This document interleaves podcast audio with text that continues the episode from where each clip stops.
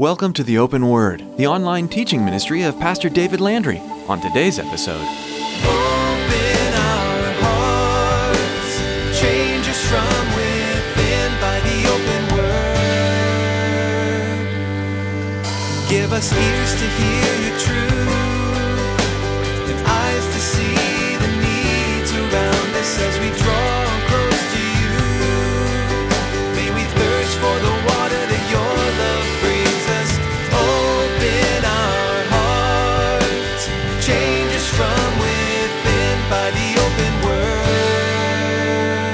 much had he supported the people of Israel with his own funds, with his own finances? Again, hundreds or thousands, we have no idea. No clue at all. But we do know that, again, out of his own riches, out of his own finances, he supported others. How many prayers had he actually prayed? Luke said he prayed to God always. Again, there's no possible way that we could number the amount of prayers that this man prayed. But at just the right time, whether it had been years that he had been praying to the God of Israel or only months, we don't know. But at just the right time, God answered and God honored his devotion and his sacrifice. Jesus sees what you do for his kingdom, and you'll be rewarded. Though it may not be what you'd expect, and it may not even be during this lifetime. Treasures do await you. Pastor David teaches you today that Jesus is always faithful. Though he owes you nothing, he always gives abundantly and rewards your efforts abundantly. When you're downtrodden and failing to see the point of your efforts, remember that Jesus cares. He sees your struggles and will help you through them or help you out of them. Now, here's Pastor David in the book of Acts, chapter 10, as he begins his message A long expected answer.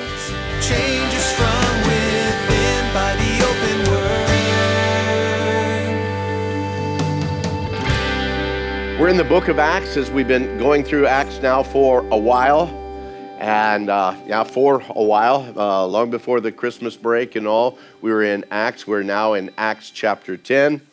The, the book of Acts, uh, I believe, is, uh, um, is unique among every other book within the Bible. Yes, it's a historical book, not unlike uh, like in the Old Testament. Genesis was a historic book. The uh, the um, Exodus. Uh, we can look at Judges. Uh, you know, Joshua. There's there's a lot of historical books in the Bible, but uh, the book of Acts is a little bit different than that because what I see in the book of Acts, more than a historical book, is actually written for the precise purpose, I believe, of being an apologetic for the Christian faith. Now, understand, it's not that Luke is apologizing for the Christian faith. That's not what an apologetic is. An apologetic is actually it's a it's a discourse. It's a it's a it's a message or it's a writing. It's a defense of the Word of God and the move of God and the doctrine of God. And that's what we see here in the book of Acts. We need to remember that again at the very beginning of Luke's statements back in his gospel account in the book of Luke. Um, Luke brings about the fact that he's writing as a clear understanding for a particular individual. If you remember, uh, back in the Gospel of Luke, at the beginning of that Gospel in chapter 1, Luke writes, Inasmuch as many have taken in hand to set in order a narrative of those things which have been fulfilled among us, just as those who from the beginning were eyewitnesses and ministers of the word delivered them to us, it seemed good to me also, having had perfect understanding of all things from the very first, to write to you an orderly account, most excellent Theophilus, that you may know the certainty of those things in which you were instructed.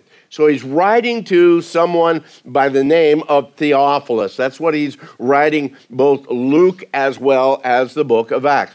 And here in Luke, he speaks of Theophilus as most excellent Theophilus. The very phrase most excellent kind of brings with it the connotation of probably rank or, or office.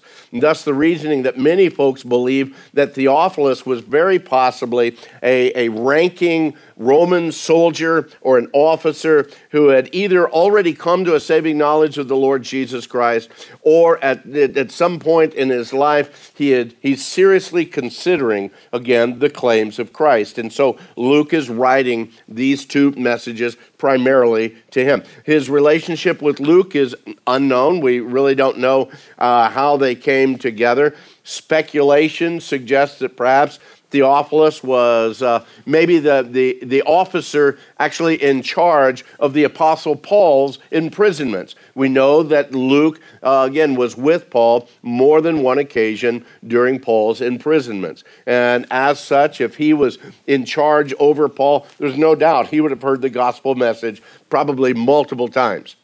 Here in both the, the Gospel of Luke as well as the Gospel of Luke, part two, known as the book of Acts, uh, Luke takes, uh, takes upon himself to write this orderly account uh, of the actions and the claims of Jesus. That's found in the Gospel record but then also the move of the Holy Spirit through the birth of the church and through the, the activities of men like Peter and Paul. And again, that's what we see in the book of Acts. And if it's true that Theophilus was the officer that was in charge of the Apostle Paul's imprisonment, that would explain why a large portion of the book of Acts focuses on the ministry of the Apostle Paul, his life, his conversion, and his ministry.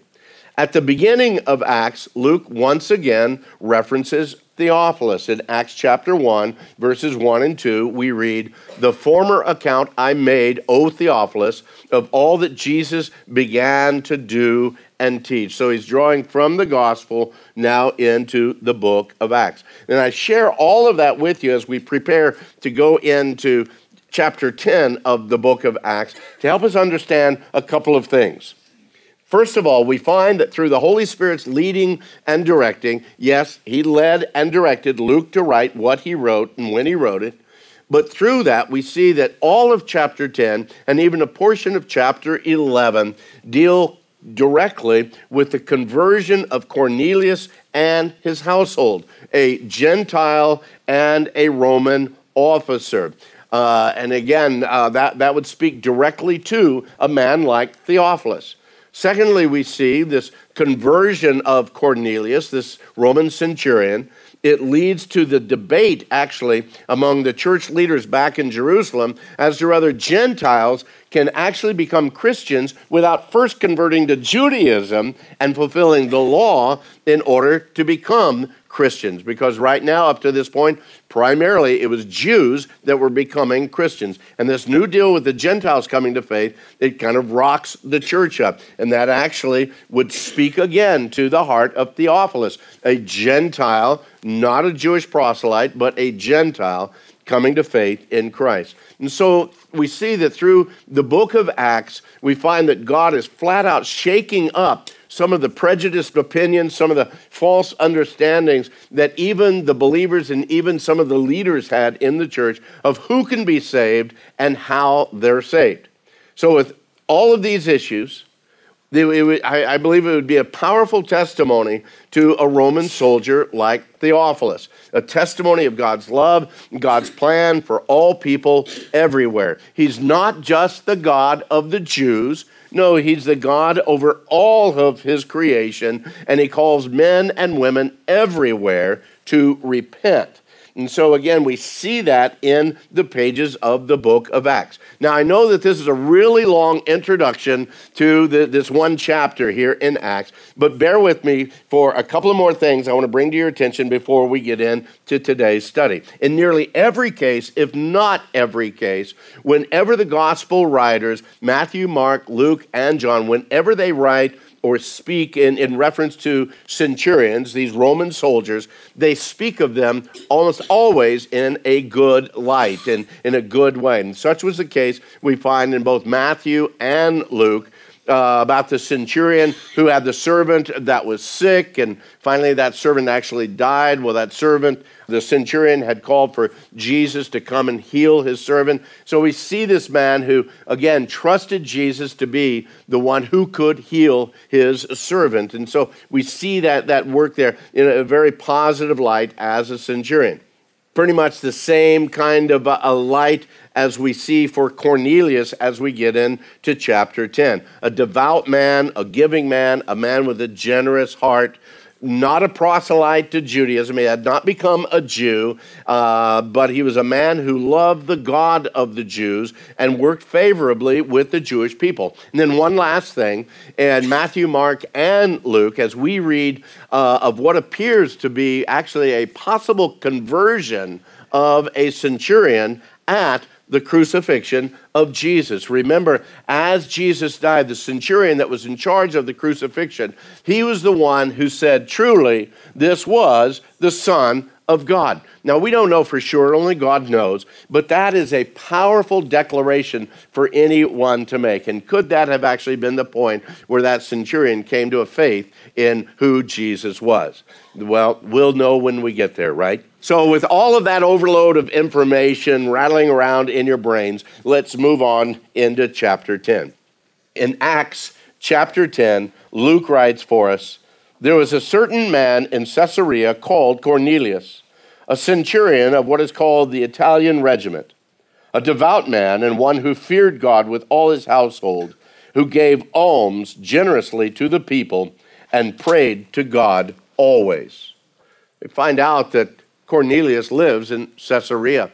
Caesarea by the sea, Caesarea Maritima, Caesarea Philistina. It goes by all of these names. A, uh, a large, very powerful city during that first century. It was a city that was built on a lesser city by uh, uh, Herod the Great back 22 to 10 BC. A very powerful city because it itself had become the, the, the political power, uh, commercial power. It had a port there, all of these things. Because it was a major city, a major Roman city, there was a good, uh, large deployment of Roman soldiers there at that time. Uh, one of the Roman soldiers that was there during that time was our man Cornelius, a centurion of what's called the Italian regiment. Now, Cornelius' position as a centurion, uh, it was a position of power, it was a position of status and authority. A centurion was directly responsible for about a hundred different sol- or a hundred soldiers under his direct command. But we also find that Cornelius was a part of what it says here the Italian regiment. Your version might say the Italian cohort or the Italian band. It was a, uh, a, a, regiment or a cohort uh, is a group of about uh, 400 to 600 soldiers. Uh, the particular group here being soldiers that directly is connected to uh, Rome or at least Italy itself, the Italian regiment. And that differs from other regiments that were in Judea during that time. During that time, uh, there were other regiments. Some of them were Syrian soldiers as well as other uh, country and makeups of the soldiers. Some of them were regiments of, of fugitives or, or slaves from a variety of different regions that Rome had gone in and conquered, and then these men became a part of the Roman uh, army. Actually, you need to understand that there, uh, uh, there are many times that the Romans acted extremely fair with the people that, uh, again, they, they conquered and they took as captives. They would actually give them the choice. They could either join the Roman army and fight against their neighbors, or they could be killed. So they were, they were very fair in how they dealt with people that way. Uh, and it was a very persuasive enlistment plan, also. Uh, some have said that the Italian regiment was actually a group of freed slaves, actually from Rome. They were serving as soldiers in the Roman army until they retired, and upon retirement, then they would be given full Roman citizenship. But by serving as a centurion, we know that Cornelius, he already had Roman citizenship. Now, beyond being a Roman citizen, a soldier, and a centurion, uh, Cornelius is also described by Luke here as a devout man one who feared God with all his household, who gave alms generously to the people, and prayed to God always. You got to understand, that would have been a very unique situation for a Roman soldier.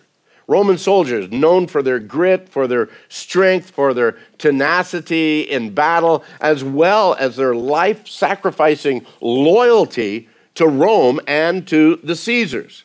And to find a Roman soldier who's devoted to the God of Israel, that was a rare find indeed. But Cornelius was one of those men.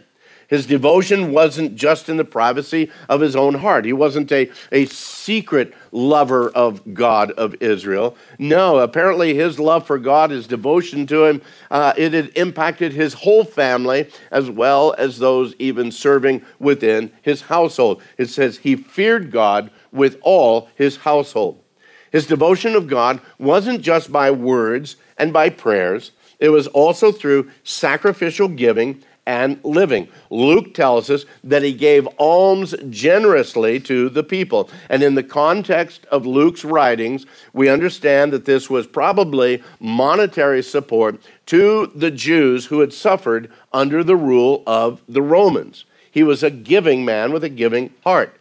He was also a man that desired to hear from God. He prayed to God always. Now, that's, again, once again, very interesting in the whole mix of things because this man, he was not a convert to Judaism, uh, he was not a Christian, and yet he prayed continually. God had placed on his heart a hunger for the things of the heavenly kingdom. It was a hunger that couldn't be satisfied with riches. And I believe that's why he had a giving heart. Man, I've got all this. Uh, this brings me no completion, and so he had a giving heart.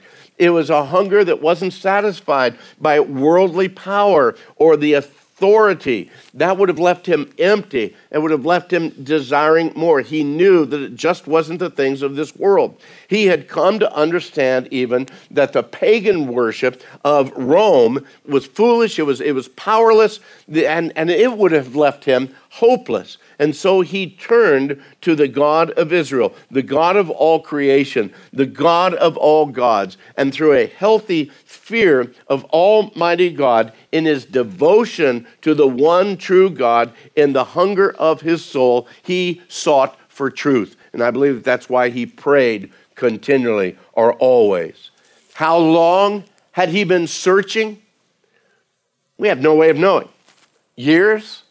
Maybe Perhaps. We just don't know. How much had he supported the people of Israel with his own funds, with his own finances? Again, hundreds or thousands, we have no idea. No clue at all. But we do know that, again, out of his own riches, out of his own finances, he supported others. How many prayers had he actually prayed? Luke said he prayed to God always. Again, there's no possible way that we could number the amount of prayers that this man prayed. But at just the right time, whether it had been years that he had been praying to the God of Israel or only months, we don't know. But at just the right time, God answered and God honored his devotion and his sacrifice. Look at verse 3. At about the ninth hour of the day, he saw clearly in a vision an angel of God coming in and saying to him, Cornelius. And when he observed him, he was afraid and said, What is it, Lord? And so he said to him, Your prayers and your alms have come up for a memorial before God. Undoubtedly, this had become the usual course of his life. The three o'clock, well, it says the ninth hour, that's three o'clock in the afternoon. That's a, a regular prayer time for the Jews. And so, as he prayed, uh, this vision came to him. And the words of Luke uh, he says he saw clearly in a vision. Uh, that means that it, it, it, had the impact of, of being, yes, supernatural and, and real at the same time.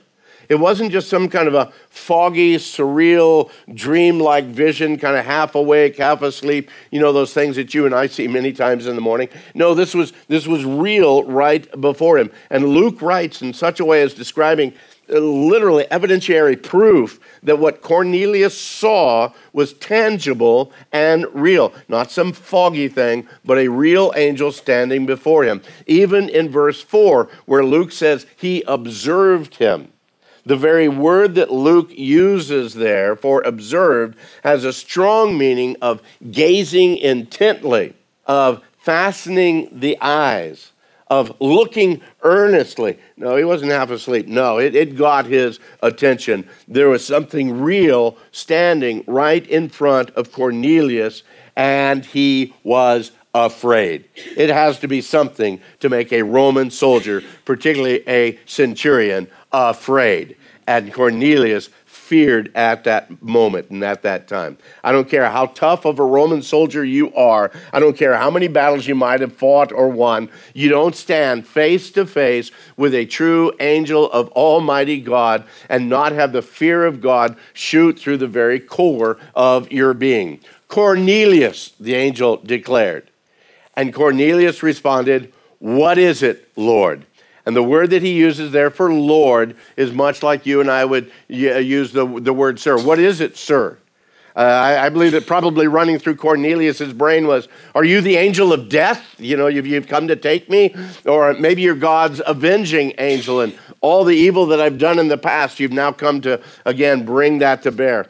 Fortunately, uh, there doesn't seem to be very much hesitation with the angel to respond to Cornelius at this point in time. He said that your prayers and your alms have come up for a memorial before God. I believe that there was probably a great sigh of relief in Cornelius at that point in time. That again, what he was doing, God had heard.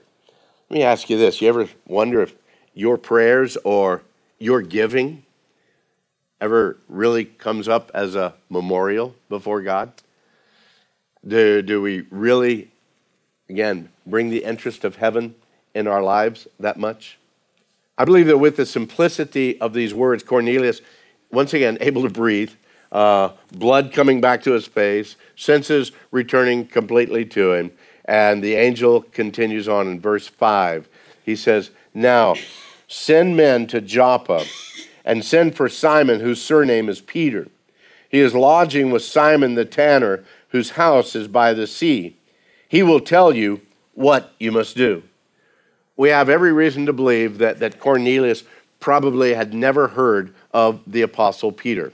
He would have no way of knowing who this Simon character was, and so the angel explained it to him fully. Now, the way my brain works, and you guys know that my brain sometimes is kind of off in left field, but if I were to dramatize this, the words would have been a little bit like this Send men to Joppa, look for a guy whose name is Simon, but he's also called Peter. He's staying at Simon's house. No, not his own house. It's another Simon's house, Simon the tanner. Uh, he has a house by the sea, and he's going to tell you what you must do. No, not Simon the tanner. Simon, the one that's called Peter, he'll tell you what to do. But uh, the angel makes it pretty clear who he's supposed to find. And so Luke continues in verse 7. Verse 7, he says, And when the angel who spoke to him had departed, Cornelius called two of his household servants and a devout soldier from among those who waited on him continually. So when he explained all these things to them, he sent them to Joppa. Two servants and a devout soldier. Most likely, all of them men of faith like Cornelius. Men that Cornelius could trust with, with this personal exercise of his own faith, sending men out to find this Simon Peter. Men that he could trust with the importance of this particular task.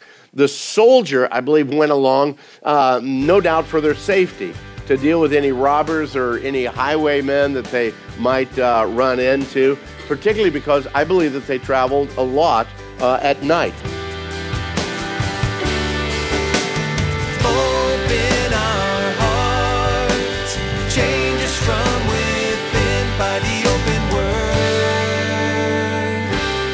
Thank you for joining us today on the Open Word.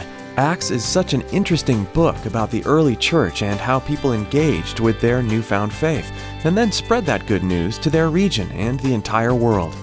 If you're new to the Bible and are unsure what this newfound faith is, you can learn more about a man named Jesus who came to save you. He came as the Son of God to save you from your sins.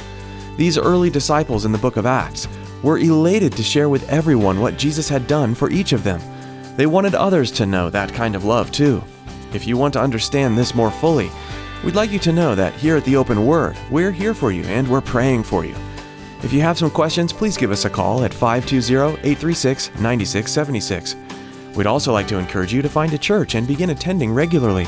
If you live in Casa Grande, we'd love for you to come visit us. The Open Word is a ministry of Calvary Chapel Casa Grande, and we meet every Saturday at 6:30 p.m. and Sunday at 9 and 11 a.m. You're welcome to join us for a time of worship and Bible study and a time to get to know other believers and find support. Find out more when you call us. Again, that number is 520 836 9676. You can also find out more about the Open Word and listen to additional messages by visiting theopenword.com. That's all for today. Thanks for tuning in to the Open Word.